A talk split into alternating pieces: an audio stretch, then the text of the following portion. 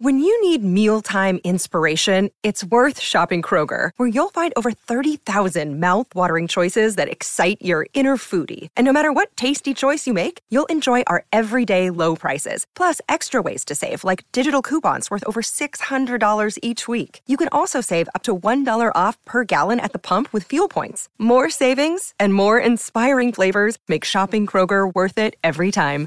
Kroger, fresh for everyone. Fuel restrictions apply.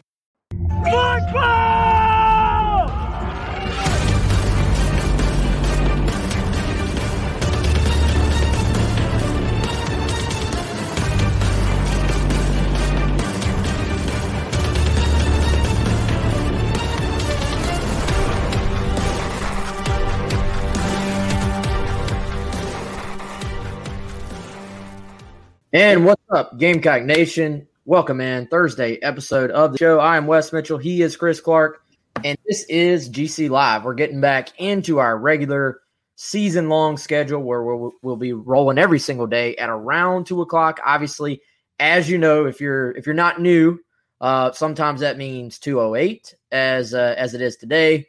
Sometimes, uh, actually, on Tuesdays, uh, will almost assuredly be a little bit later due to press conferences. And uh, tomorrow, want to go ahead and tell everybody, Chris. Um, did, did we settle? Is, does one o'clock? Does that work? Is that is that cool with everybody? Uh, everybody, I mean you. yeah, one o'clock is perfect. Let's do it. So uh, we are, I would say, going to go back to what we did.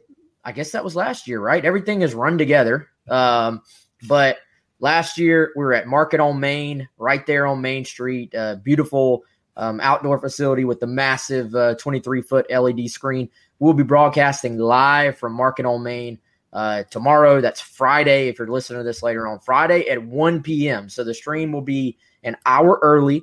Of course, as always, this will be available. Fridays will be available in podcast form as well on all the major podcast platforms. But if you're in the area, if you want to maybe take your lunch, come on over. Um, take your lunch break, I should say, and have lunch at Market on Main. Come hang out with us. We will be there in sort of what will serve as our final preview before South Carolina's season opener against Eastern Illinois. Before we move any further, got to tell you about our good friend Clint Hammond of the Mortgage Network. Clint is, of course, our main presenting sponsor right here on GC Live. As you see there, NMLS number is 71597. Uh, he's got several different ways you can contact him 803 771 6933. 803-422-6797 or you can just shoot him an email chammond at mortgagenetwork.com again presenting sponsor of gc live. And if you're in the market to buy a home or you just want to see what's out there as far as your refinance options clint hammond is your guy. Chris we are two days away from kickoff. Um, I figured today we got to start to really dive into this game. We always do keys to victory, uh, you know, on, on Friday. We got to dive into this game itself and the uh, our, our final thoughts on on the season as well. If we're going to get those in, uh, we we assi- we essentially have two days um, to, to get our final thoughts in on uh, on what's going to happen this season. Yeah, man, and actually, uh, I've been working on a piece try, trying to get I've gone through a few different iterations in my mind, but been working on a piece actually where I'm just kind of uh, I don't know, dumping is the best word I can think of. Just kind of dumping all my thoughts for the preseason. Wes, I know every Friday, Carolina Confidential, final game thoughts. I assume you'll have some big picture thoughts in there too. I'm kind of working on something similar for that. Can't promise when it'll be out. Whenever it, whenever my mind allows me to to kind of get it right, get it ready. But obviously we're going to cover some of that, you know, over the next couple days. And there, just thinking about it, the reason I wanted to put together a piece like that is, I mean, there there are so many kind of bullet points that you could go through. Uh, not not even just for this game. There's a lot to talk about for this game, but just for the season in general. Kind of taking that big picture view. Since the ball hasn't been kicked off yet, you know, there's two different things to look at. It, it's not just a week to week thing right now. Uh, once the season gets started, everybody will be focused on that game. Once that game ends, it's the next game. Now it's kind of you, you certainly hone in on game one and some of the matchups and things like that there. but you take that big picture view of what is this season going to look like? What are the different storylines? So there are tons of them, whether it's um, some positional battles. You know, how is quarterback going to shake out over the course of the year? Uh, what's the depth situation at certain spots? Who's going to step up? What are the key positions?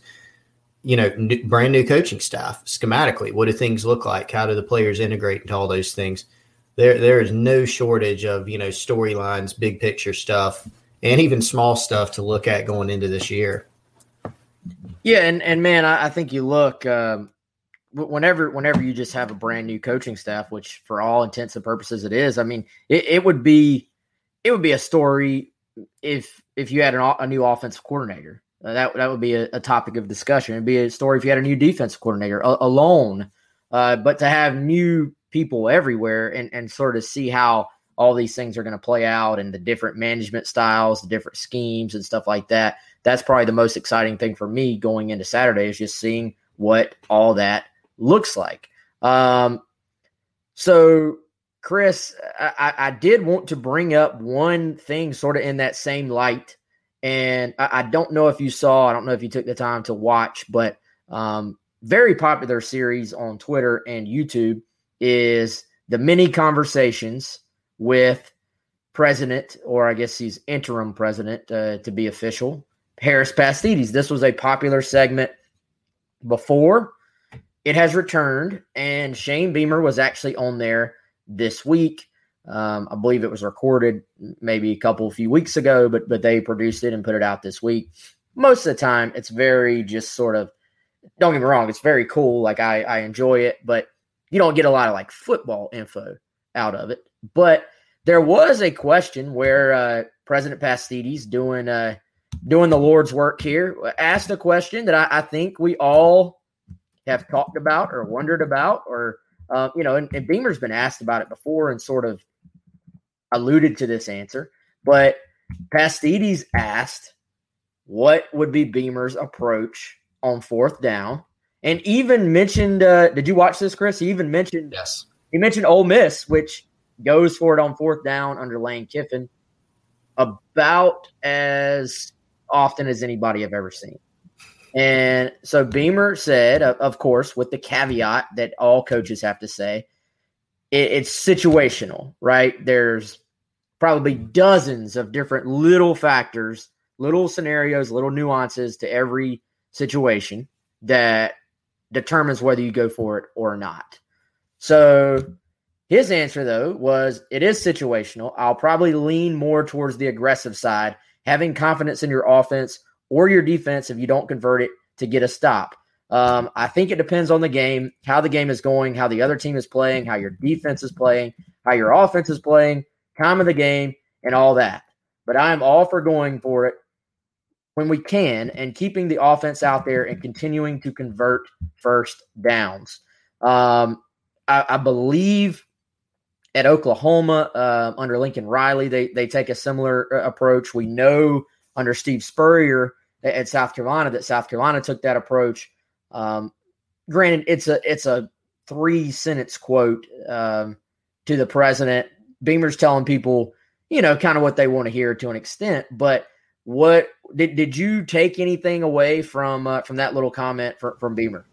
Well, I, think it was it was good timing because we actually had a conversation about that on the show the other day, right? Of, of just how you know how is Beamer going to handle the first the first fourth down that you might reasonably think somebody would go for, right? What nobody's going to go to the game and let's say South Carolina, you know, gets the ball and they have it on the 32 on their own 32 to start the game and it's fourth and 8. I don't think anybody's going to start calling for firings if Beamer says, "Let's go ahead and punt this this football there," right? But the first, I think the the one you gave Wes was, you know, you're on the other team's what 40, 35, you're you're way down in their territory. Um, and then you got a, a fourth and two, fourth and three. Do you decide to go for it then? And you know, I, I think there's going to be a lot of clamoring for that. Um, th- there's typically clamoring, but I think fans want to see more of that um, instead of say a long field goal, 50 yard field goal, whatever it may be.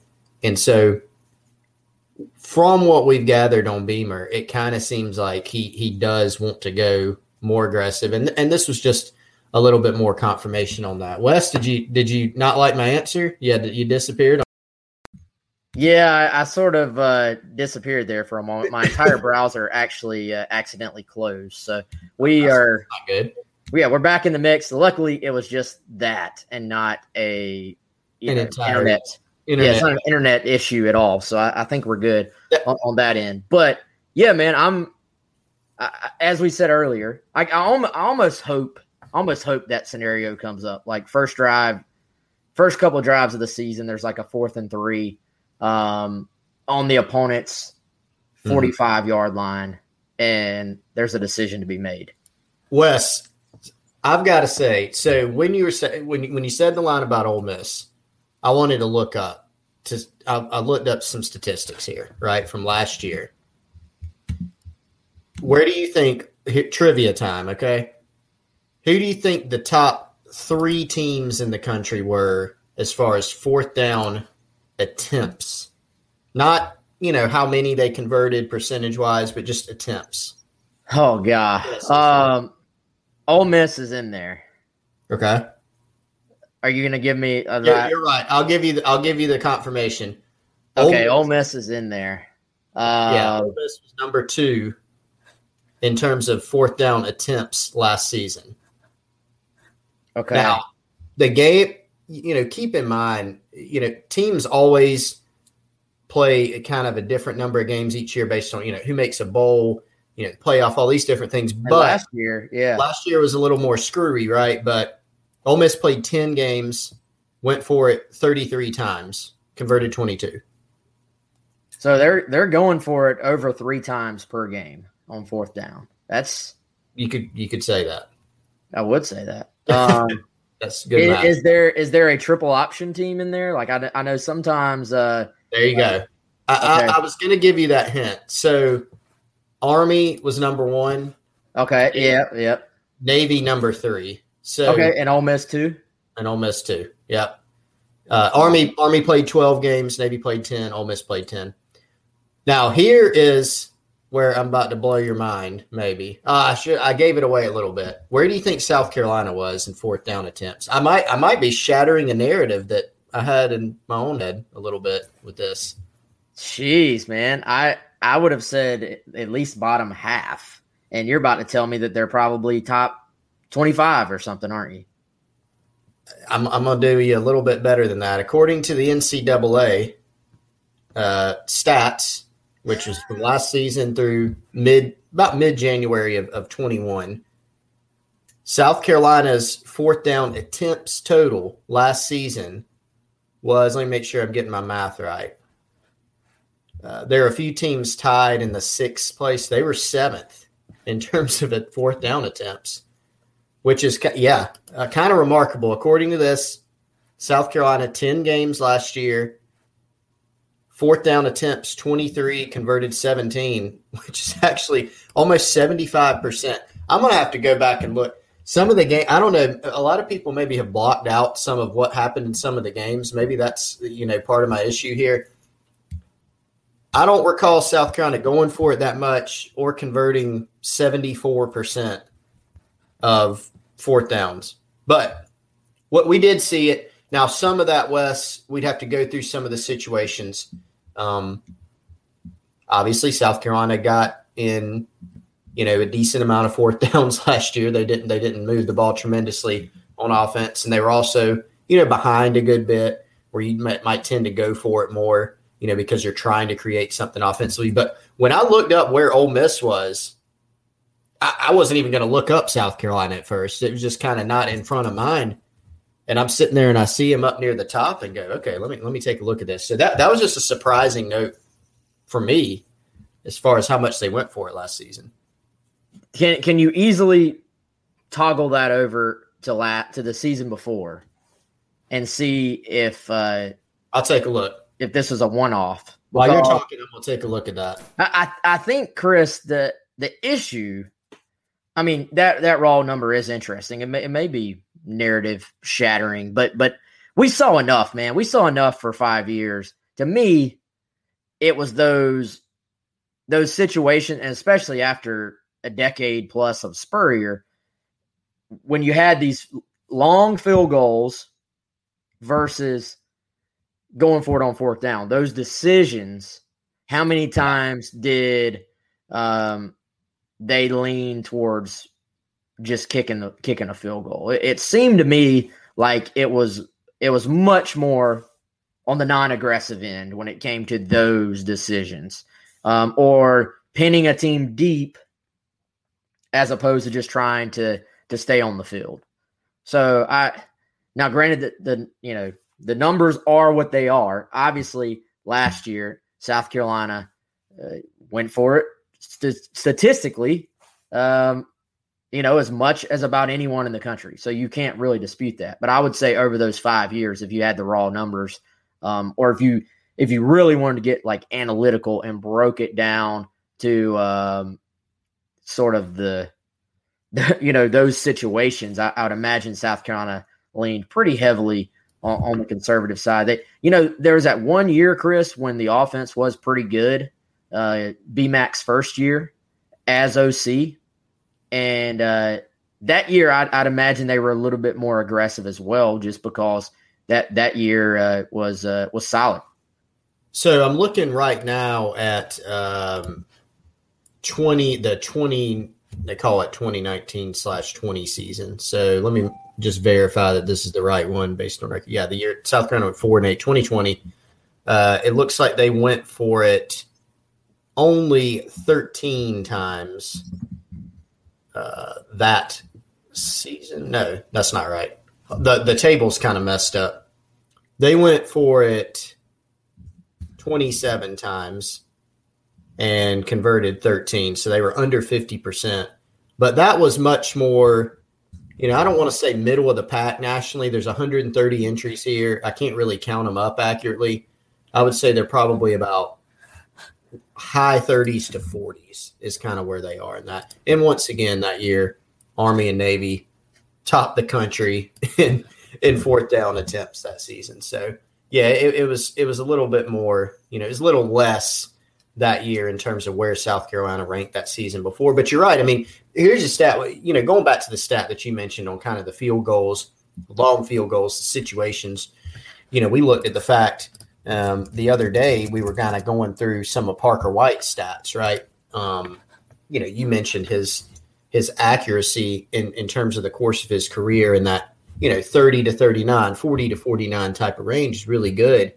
You know in 2020 and 2019 for the gamecocks he attempted eight field goals of 50 plus yards and was one of eight. So i think what you're speaking to wes is a little bit more of those situations. You know those are the ones where you know, how do they get handled? Not, you know, if you're down 14 in the fourth quarter, you got three minutes left, you got a fourth and two, you're going to go for it. You know, it's more of those situations with a long field goal or uh, a momentum shifter or something like that. Yeah. So um, we'll see. We'll see how all that plays out. Again, it's it's all about situational as well. But you will get obviously as a coach sort of carves out their approach to doing things. Uh, eventually we'll we'll figure out what the trend is there. How how you know how does Beamer actually lean when he's in that situ- situation in a real game, um, not when he's thinking of all the scenarios, not when he's playing it out in his head. When he's on the sideline with 80,000 people in the stadium, a headset on, and he has to say, um, put on the field goal unit or, or go for it, or, or go like this as Spurrier does when he would take the the play sheet and just like wave everybody back out there. Um, you got got to bust out a little bit of that if you're if you're Beamer. The old play play sheet wave, I guess you call it. Definitely, that'd be a good one. We'll see. You know, here's here's something I want to see. Does Shane Beamer ever like legit get mad during the game? Right, because he's got a little bit more of an edge that people give him credit for. He definitely does get fired up from what we've seen his time as an assistant. He likes to jump around and celebrate and things like that a little bit you know, chest bump, whatever it may be. Does he ever get a little cheesed off? Is kind of what I want to see. Because and, and who earns the wrath of that first? Uh, that first is it like a is it a ref? Is it uh, is it Erik Kimrey? I mean, God, man, I tell you what, how many Kimrey? I don't know what he did, but he always is getting just razzed on the show. Well, you know, this time last year he was probably on this show. He was. I actually saw one of our old shows with him recently where he was on there talking, uh, breaking down the game. And now they grow up so fast, Chris. They grow up so fast. Uh, no, that that'll be an awesome moment for him and Stepp and for Beamer and for all these guys. I I tell you, man, I don't know if we talked about this yesterday, but I, I kind of I liked how when these guys have been asked about what it's going to be like Saturday, that they have not given the oh, it's like the business as usual, uh, you know, coach speak. And we, we actually need to we actually need to grab that clip of Beamer where he said he says that's a bunch of crap if I said that. And then we're just gonna play that anytime somebody on the show says something that's wrong, we're just gonna play that's a bunch of crap. But but Beamer was asked about it. You know, Satterfield was talking about the excitement and, and how he'd have to make sure you know his his nerves were calm as well, and um, th- that was cool to see. Just some genuine, like, a, oh, I'm not going to play this cool, or I'm not going to just give you the the answer I'm supposed to say. It was the the legitimate answer, and I imagine for a lot of those guys, uh, particularly Justin Stepp, Erik Kimrey, uh, fulfilling a dream of of going out there and, and coaching for this team will be uh, will be pretty special on Saturday. It is, and you know, you, you, mentioned on the I think on the yesterday show how you know that kind of theme of gratitude has, has really come across. You know, um, when you're talking about some of these coaches, and I think uh, excitement, you know, about being at South Carolina is is cool. You know, it's something that I think is going to be neat for these guys. Even, I mean, I think let's also think of a guy like Jimmy Lindsey, who you know uh, was born in the state of South Carolina. You know. Um, he, he's a guy that, in a way, is a homecoming for him, Gamecocks defensive line coach. So uh, it, it, was neat. I think that that's something that's kind of permeated um, the team with with the media opportunities that you see, and just some other things that we hear, Wes. Whether it's coaches, whether it's players, there has been a little bit of a different vibe, you know, in the offseason. We mentioned that hundreds of times. Probably by this point, people might be sick of it, but you do get that sense from the coaches there's a lot there's a lot more uh, there's there's real talk right? Whether that's you know some of the players being upfront about like struggles they've had in the past and where they are now and just being pretty open and honest about that or whether it's a coach saying not going up and giving that coach speak like you said i think is pretty cool. I think people enjoy that. Um, so we'll see we'll see where it goes from there. All right so we we did this last year chris. I, I think it's time to bust out once again our Gamecock Russ stat of the week. And yes. this is where if we actually had like strong production value, we'd play some stat of the week song and a graphic would pop up. And so y'all just picture something popping up over our faces and some music going. Stat of the week by Gamecock Russ. Uh, shout out to Gamecock Russ who never gets to join us anymore, but he is he is here in our hearts, is what I will say. Chris, I will, and I'm gonna have to find it because our, our buddy, our buddy here tweets quite quite a bit actually. Um, but he does have really good stats. He will pull some some stats just um, out of seemingly thin air that you sometimes and sometimes stuff I would never even think to look up, man. But this one a little bit more sort of not not a deep stat, but I would say a meaningful stat. And Chris, it is about the fact that even though uh, the team South Carolina plays Saturday, I will say has we, we, learned yesterday has an awesome head coach. I was I was very very impressed. Oh with, yeah, um, with coach yesterday, and I, I think I will always be a fan of theirs moving forward just because he, he did the show and he was awesome and uh, and really just kind of uh, was a very down to earth person, right? So we're oh, we're, yeah. we're pulling for them. We're openly we're not supposed to do that, but openly after this week we will be pulling for them. Yeah, that they were they were really uh, he was fantastic, man, and I, I I let the SID know who helped us set up the interview at Eastern Illinois, you know, just thanking him again and, and, told him, you know, coach, coach was fantastic. So, yeah, Adam Cushing, great guy. I mean, he was smiling as soon as he hopped into our little waiting room here on StreamYard Wes, And, uh, you know, just gave gave great answers, honest answers, great insight, and, and was you know really a, a pleasure to talk to. So, I you know we had a few people yesterday, Wes, say make this a weekly thing, having the opposing coach. I have a feeling that'll be a tough pull with some of them. I'm all for it. So if anybody wants to write letters, start a campaign for us to get the likes of, you know, Kirby Smart, Dan Mullen, Dabo. Can you imagine us having Dabo Swinney on the show? That would be very interesting. Don't think? Yeah, no, no. I just don't think those guys are going to do it. But we'll, we'll always, hey, we'll make an effort to uh to get opposing coaches on as much as we can. You keep you keep mentioning Kirby. I feel like that's your your goal is to get Kirby Smart. Um, I mean, honestly, if we had Dabo Swinney on GC Live, that would shatter the viewership record, whatever it is. I'm sure. Yeah, yeah. I don't know I don't if we could do that. Yeah. Um. All right, Gamecock Russ stat of the day: Eastern Illinois versus Power Five opponents since 2010. I have not personally verified any of this. This is how much I trust Gamecock Russ and his stat of the day. That is last year, no Power Five opponents, obviously.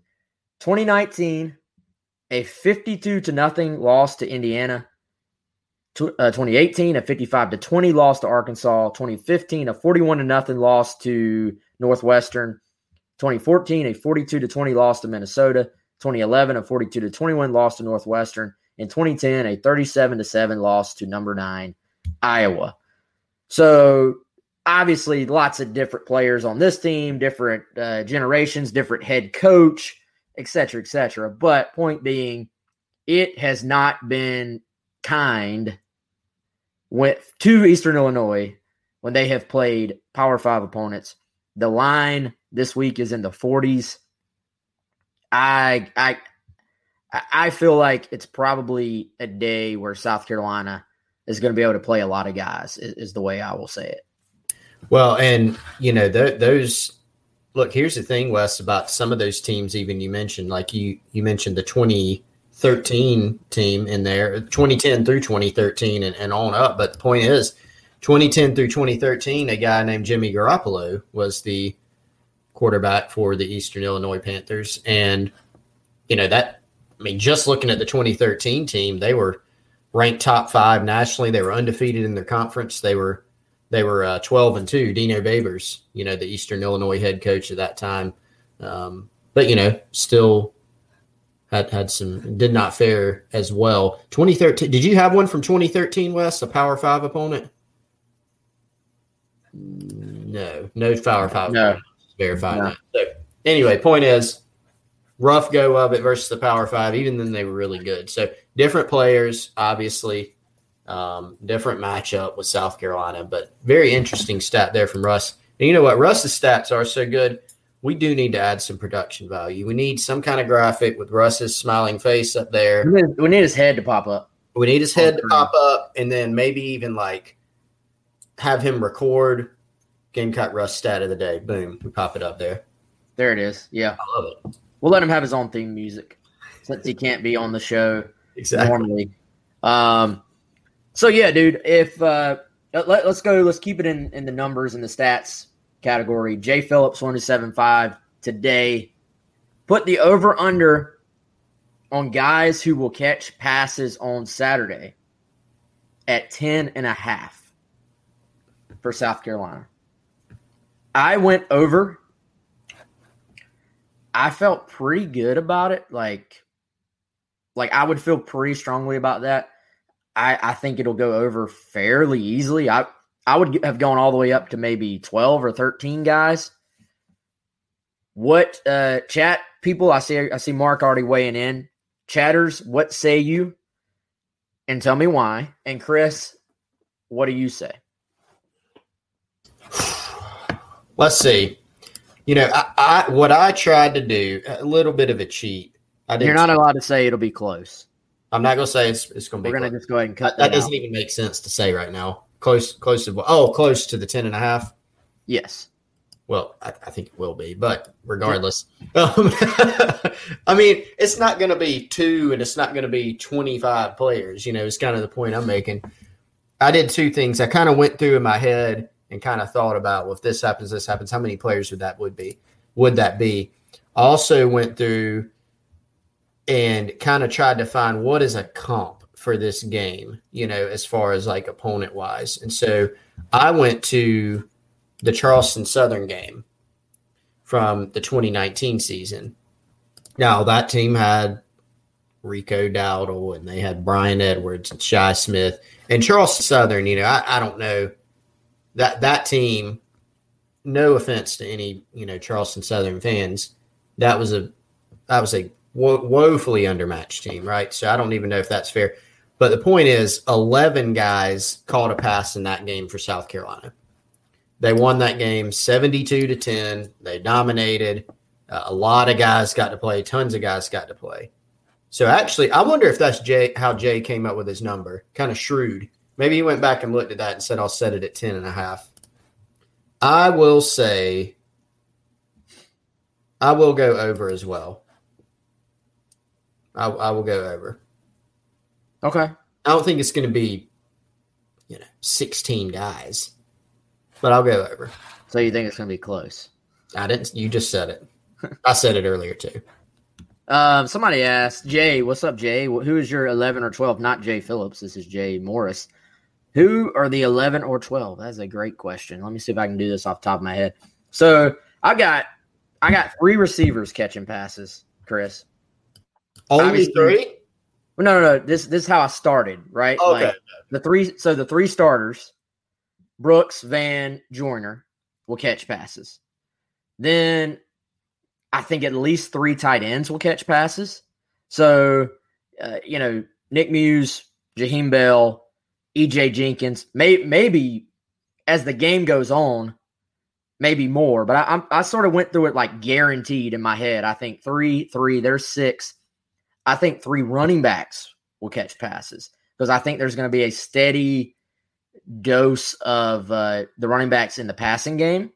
And I think this is an offense, y'all. There's not going to be a Sidney Rice. There's not going to be an Alshon Jeffery. There's not going to be a guy that just basically demands the ball by being that good. It's going to be a spread it around offense.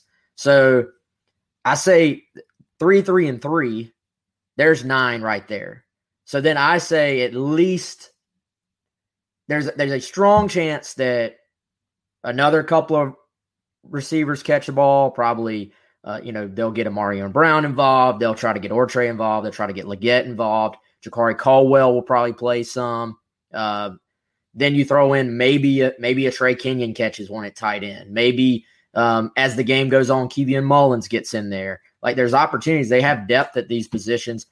Maybe as the game goes on, uh, you know, we'll see how much Kevin Harris plays, but I think Juju, um, Juju White and um, and Marshawn, duh, those three great chance there. But then, does, as the game goes on, does uh, you know does the Rashad Amos get involved? Does um, one of the walk-ons at running back get involved? So I, I just think if though I've gotten about nine guarantees, and then there's a great chance there's probably another six, seven, eight guys I could list that are going to have a shot to catch a ball. So uh, that that's why I think it'll go over, just because so many different guys are going to play. If this was an SEC game, I still think they would spread it around, but it would be more in the lines of like seven, eight guys maybe. But Good in, point. in this game, an opportunity to to get it to to a lot of guys, and I think the backs and tight ends are going to be incredibly involved in the passing game as well.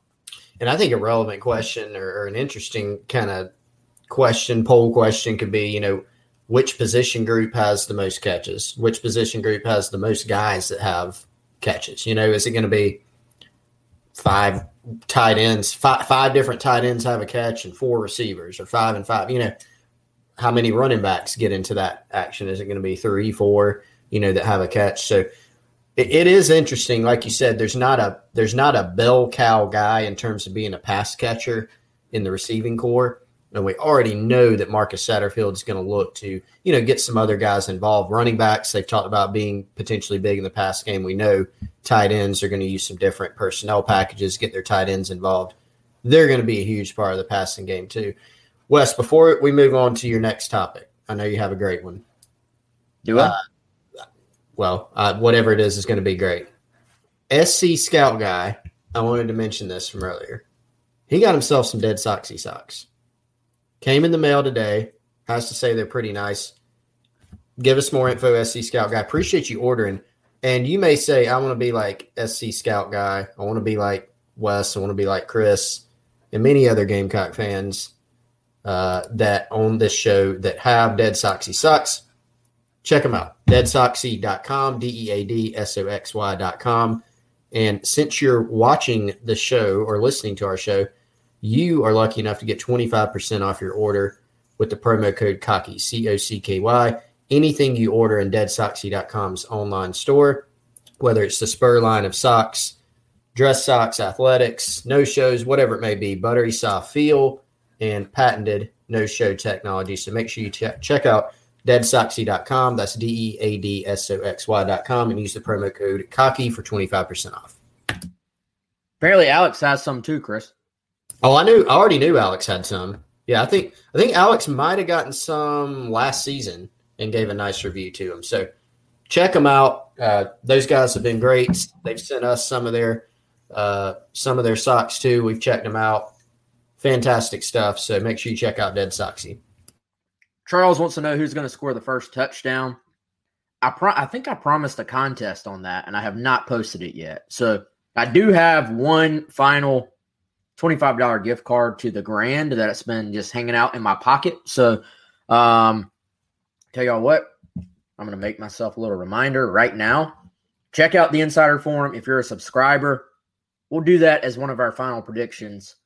Who scores the first touchdown of the Shane Beamer era, and then we'll we'll have the distance as the tiebreaker if people um because people will, will say the same there'll be several people that will say the same guys but we'll have the distance whoever is closest to the distance will be the tiebreaker and i will uh, i'll mail you a $25 gift card to the grand on main street which is actually where we will be on main street right down the road at market on main friday that's tomorrow, one o'clock. Come by.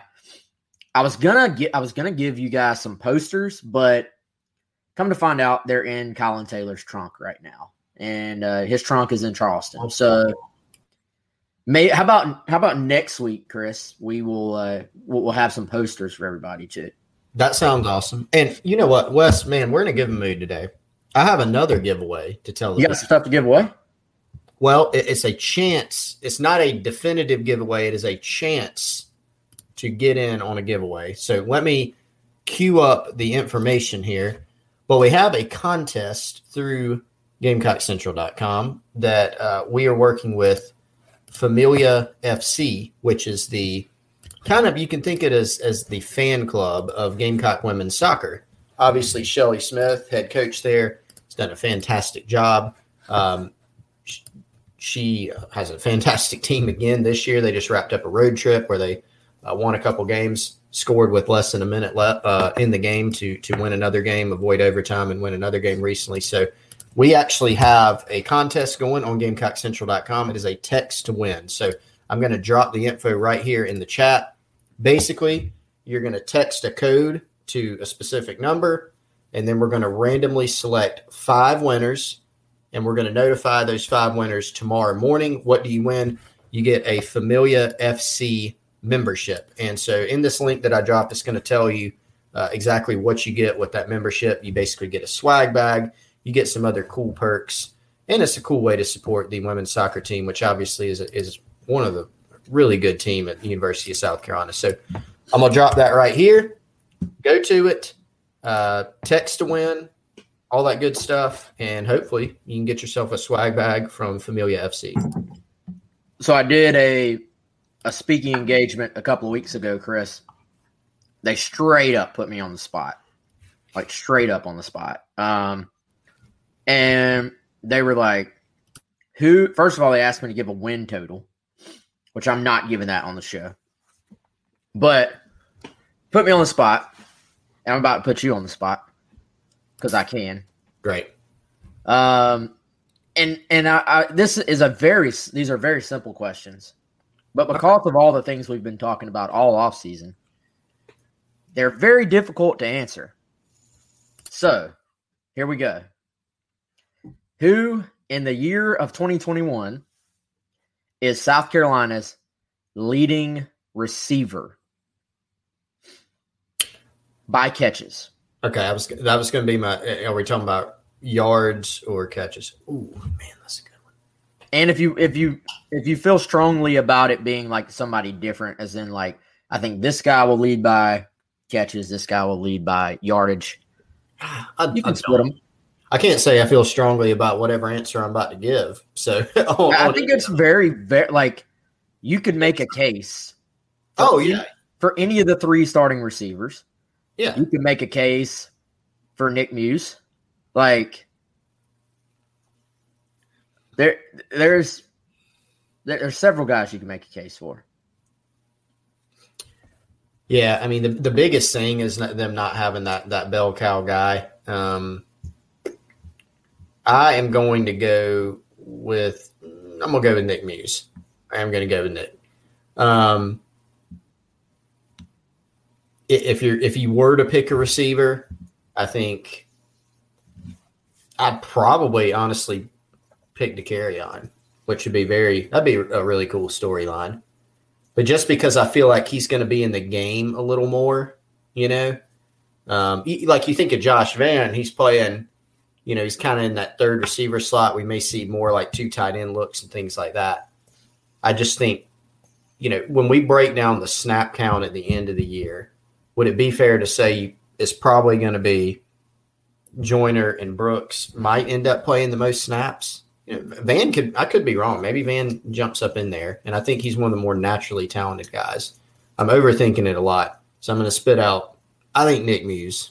Yeah, because it, well, it is hard, man, and I, I I still actually don't know which of those guys between Vann and Joyner are playing more in the slot versus outside, and and sort of how you know, I know they're they're listed that Ahmarean Brown, who is a slot guy, is behind Joyner on the depth chart.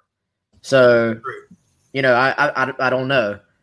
Eh, You know, I tend to think maybe a guy like Jalen Brooks as like a long strider type that's probably going to get some shots down the field. He got open down the field. Um, you know, we don't have to go into the issues from last year, but he was open down the field. M- Maybe a guy like Brooks is your leader in yardage, like receiving yardage, and maybe a guy like Joyner is your leader in in catches. But uh, I I said I went with Joyner. That that was my pick. I I think um, I think with Vann, like it wouldn't shock me at all, based on the reports we hear about how well Vann has done. It would not shock me at all if he has like an actual, true, honest to God breakout season and, and catches a lot of balls. Um, but at the same time, I think we're all in that sense of we want to see it in a game first before you start making those predictions. You know, so uh, so Vann, Vann is like the sleeper pick in, in that I think uh, to be the leading receiver. I like your Muse pick. I'll go Joyner just as a type, like just to because I, I would go coin flip with those two honestly. So I'll go Joyner as by by receptions. Um, another question that should not be this hard to answer, but absolutely is: Who is the leading rusher for South Carolina this year? Mm-hmm. Um, yeah, I, I don't I don't even know why you said that shouldn't be hard. I think it is hard to answer.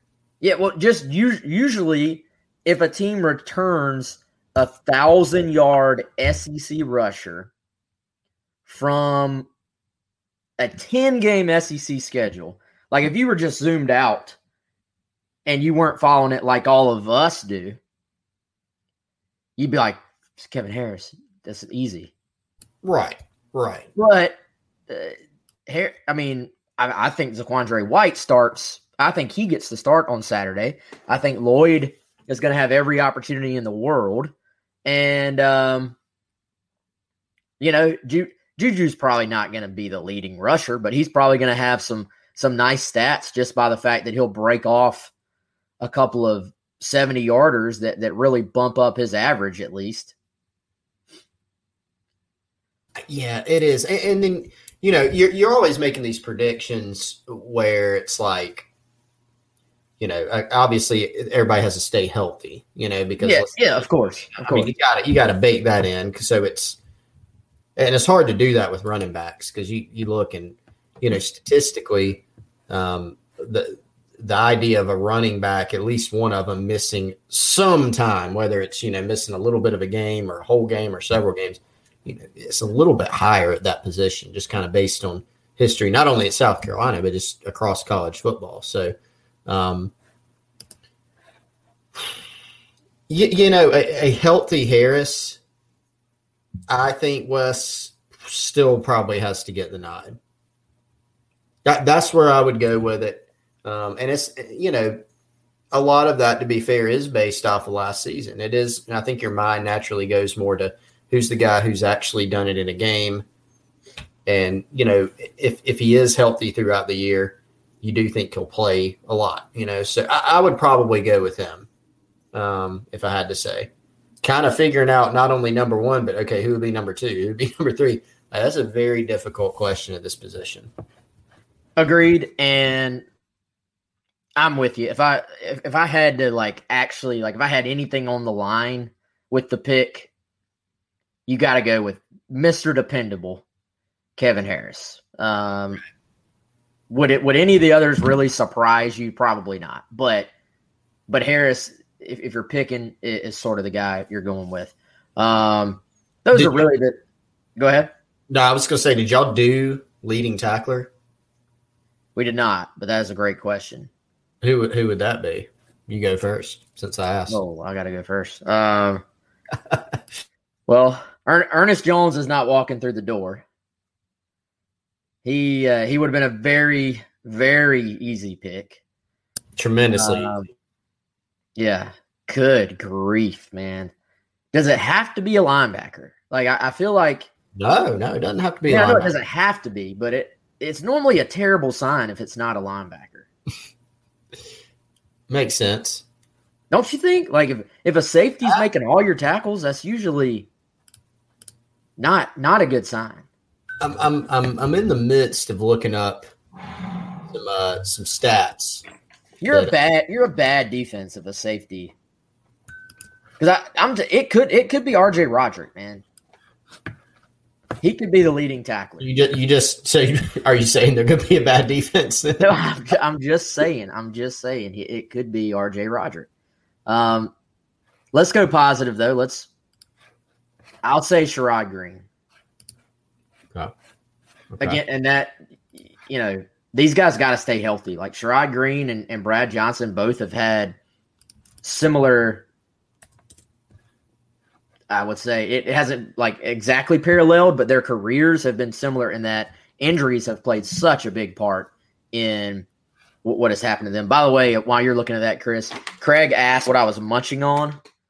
I am a big um, trail mix guy, so I got I got the old uh, Costco massive trail mix thing. That's my one of my snacks of choice. For anyone else that's wondering, I he, I think Wes, my my vote for this particular you know stat, I would probably go with Sherrod Greene because he's a linebacker. He's going to be playing the Mike spot. You know, he'll he'll be in the action a lot to where he has an opportunity. You know, to be to be in the mix there. Um, I think uh, what I was going back and looking at. So, two of the past three seasons at Western Kentucky, Clayton White, uh, two of the past three, a linebacker. Um, one of them was Ben Holt, one of them was Kyle Bailey, ended up being the leading tackler on the team. Last season, it was Devon Key, brother of four star wide receiver Dane Key. Um, Devon Key was the leading tackler uh, now, and uh, he was a safety you know, for this team. So I think I think that is a safe bet to make it either a linebacker or a safety. I mean, th- those are going to be a couple. And I don't know that your defense necessarily has to be bad, Wes. If it's if it's a safety, you know, I think it depends on you know what's your scheme, what what happens, how good of a safety do you have or safeties. you know, but I, I generally think the safer bet is to, is to probably go with Sherrod Greene for this year. So I don't know if we have any other stats of the day. Wes, Wes, I'm sorry, totally caught me unaware. He's down there just munching away. How many sunflower seeds do you have? Do you have like a whole tub over on the side? Is it a bag? Do you have like not not sunflower seeds, trail mix. Trail mix, okay. Somebody was talking about sunflower seeds. Yeah, if I if, if y'all ever That's see me bag. if y'all ever see me put Chris on the one shot, ninety nine percent chance that I'm eating something. I, I had somebody, I've had, well, more than one person. They're like, Wes eats a lot on the show. Like, well, that's fine. I drink a lot and turn red and things. Hey, we Yeah. we're doing we're doing we multitask, man. This is a good thing about the show. Well, there uh, are some there are some days, Chris, where I do eat my lunch, like Oh yeah, because I have not had time to get a lunch in. So I will eat my lunch during the show while while Chris is talking. yeah. Uh, so if you see Chris on the one shot, I am I'm cramming something in my mouth. But I feel like I'm gonna laugh every time now that you put me on the one shot, and, and now that everybody, I mean, I see it down there. yeah, I just roll with it, and sometimes I almost laugh. But now that everybody knows, and like you Yeah, put, you know, yeah. I'll start laughing. yeah. Um, yeah. USC Light said uh, Chris drinks a lot with the uh, Water, we keep it to water on the get show. water during the show. But hey, some still some still hands. Let's let's let's throw a little shout to to our peeps at Still Hands. Absolutely. They always take care of us, and uh, more more to come. I will say we hope Oh, as far as the Gamecock Central Still Hands collab, if you will. More to come. Um, I was trying to think if there were any sleepers to. Some somebody said their sleeper was Debo. Uh, Sheldon did on Facebook. I I wouldn't predict that, but I could see that because he's an instinctual guy. He's a physical guy. And that would be one, Sheldon, where you could look really smart. Like if somebody got banged up and Debo was forced into action, he could maybe sort of, you know, come along as the season progresses and and maybe rack up a lot of tackles along the way. Like that, that's one of those picks where I, I like that as a sleeper pick because it, it very easily could actually happen, in my opinion. Um, sacks.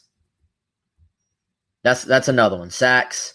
Probably hard to. I mean, Enagbare is like the the obvious one, like off the bat that you would pick. Would you? Well, I'll just ask you like this, Chris. Would you predict anyone other than Enagbare, or are you just naturally going with Inning Yeah, I mean that's the natural pick, but also if I just think through it, I would still pick him. You know, I think he's going to have, you know, plenty of opportunities. You know, to to be in there on third downs. Obviously, you, you think about your pass rush situation where you get into third and longs, you, you want JJ and Enagbare on the field. You know, I mean he, he's your most he's your most proven guy there at this level, and so he, he's out there. You know, I, I think the bigger question, not to say that he's an absolute lock, but he would be my pick. You know, I think just like who's the second guy is that, you know, some people may say, well, it's Jordan Strong. He led, led the country in sacks. Well, he's, he's stepping up a level. Um, is he going to be playing as much, you know, at, at South Carolina? I think he'll play plenty for sure. He's going to have plenty of chances. But just how do you divide the snaps? Is it Jordan Burch? Heck, is it Aaron Sterling, uh, a starter? You know, I think you could go a number of directions with that one, but I, I would pick JJ for the leading sack artist. Yeah, easily. Um, hold on, we uh, we we just got a submission. We're, we're almost done with the show, y'all. So if y'all got any final questions, throw it in. Chris, we have a submission with a Gamecock Russ graphic coming in at the buzzer. Let me give credit where it's due. This is from Mighty Gamecocks at Mighty Gamecocks, a uh, a friend of the show on Twitter. The uh, Gamecock Russ stat of the day. All right, I, and I hate beggars can't be choosers. I love I love it. Um, is there any way to just extend the Garnet part out? The uh, our our size is the same as like YouTube um, graphic. If there's any way to hit resize on the thing, I will 100% use this as I just so you don't see like me looking like Two Face over here um, during the the stat of the day. But that that is an excellent. I'm literally I'm saving that right now for our our Gamecock Russ stat of the stat of the week, I should say, every single week. That's outstanding. I love the formulas in the background. Yeah, that's the best part for me. That's awesome. Appreciate that submission. And and appreciate uh, Gamecock Russ as well, man. Hopefully he's listening on the podcast right now, not while we're recording it, but like right now for him. Hopefully he's like, man, I'm getting all this love on the show. We miss you, buddy. Um, all right, y'all. That, that's it for today. Tomorrow we're live from Market. Come out, say what's up. That's Market on Main. It's on Main Street, Columbia, South Carolina. You cannot miss it. Just look for the big, massive, biggest screen you've ever seen. Um, outside space. Chris, I understand they have an owning out there now, so we're going to be out of the elements a little bit, which will be cool. And uh, we will give our final breakdown, final thoughts, final everything about South Carolina and their season opener, which is coming up this Saturday at 7 o'clock at Williams Brice Stadium. So for Chris, I'm Wes, and we will see you then.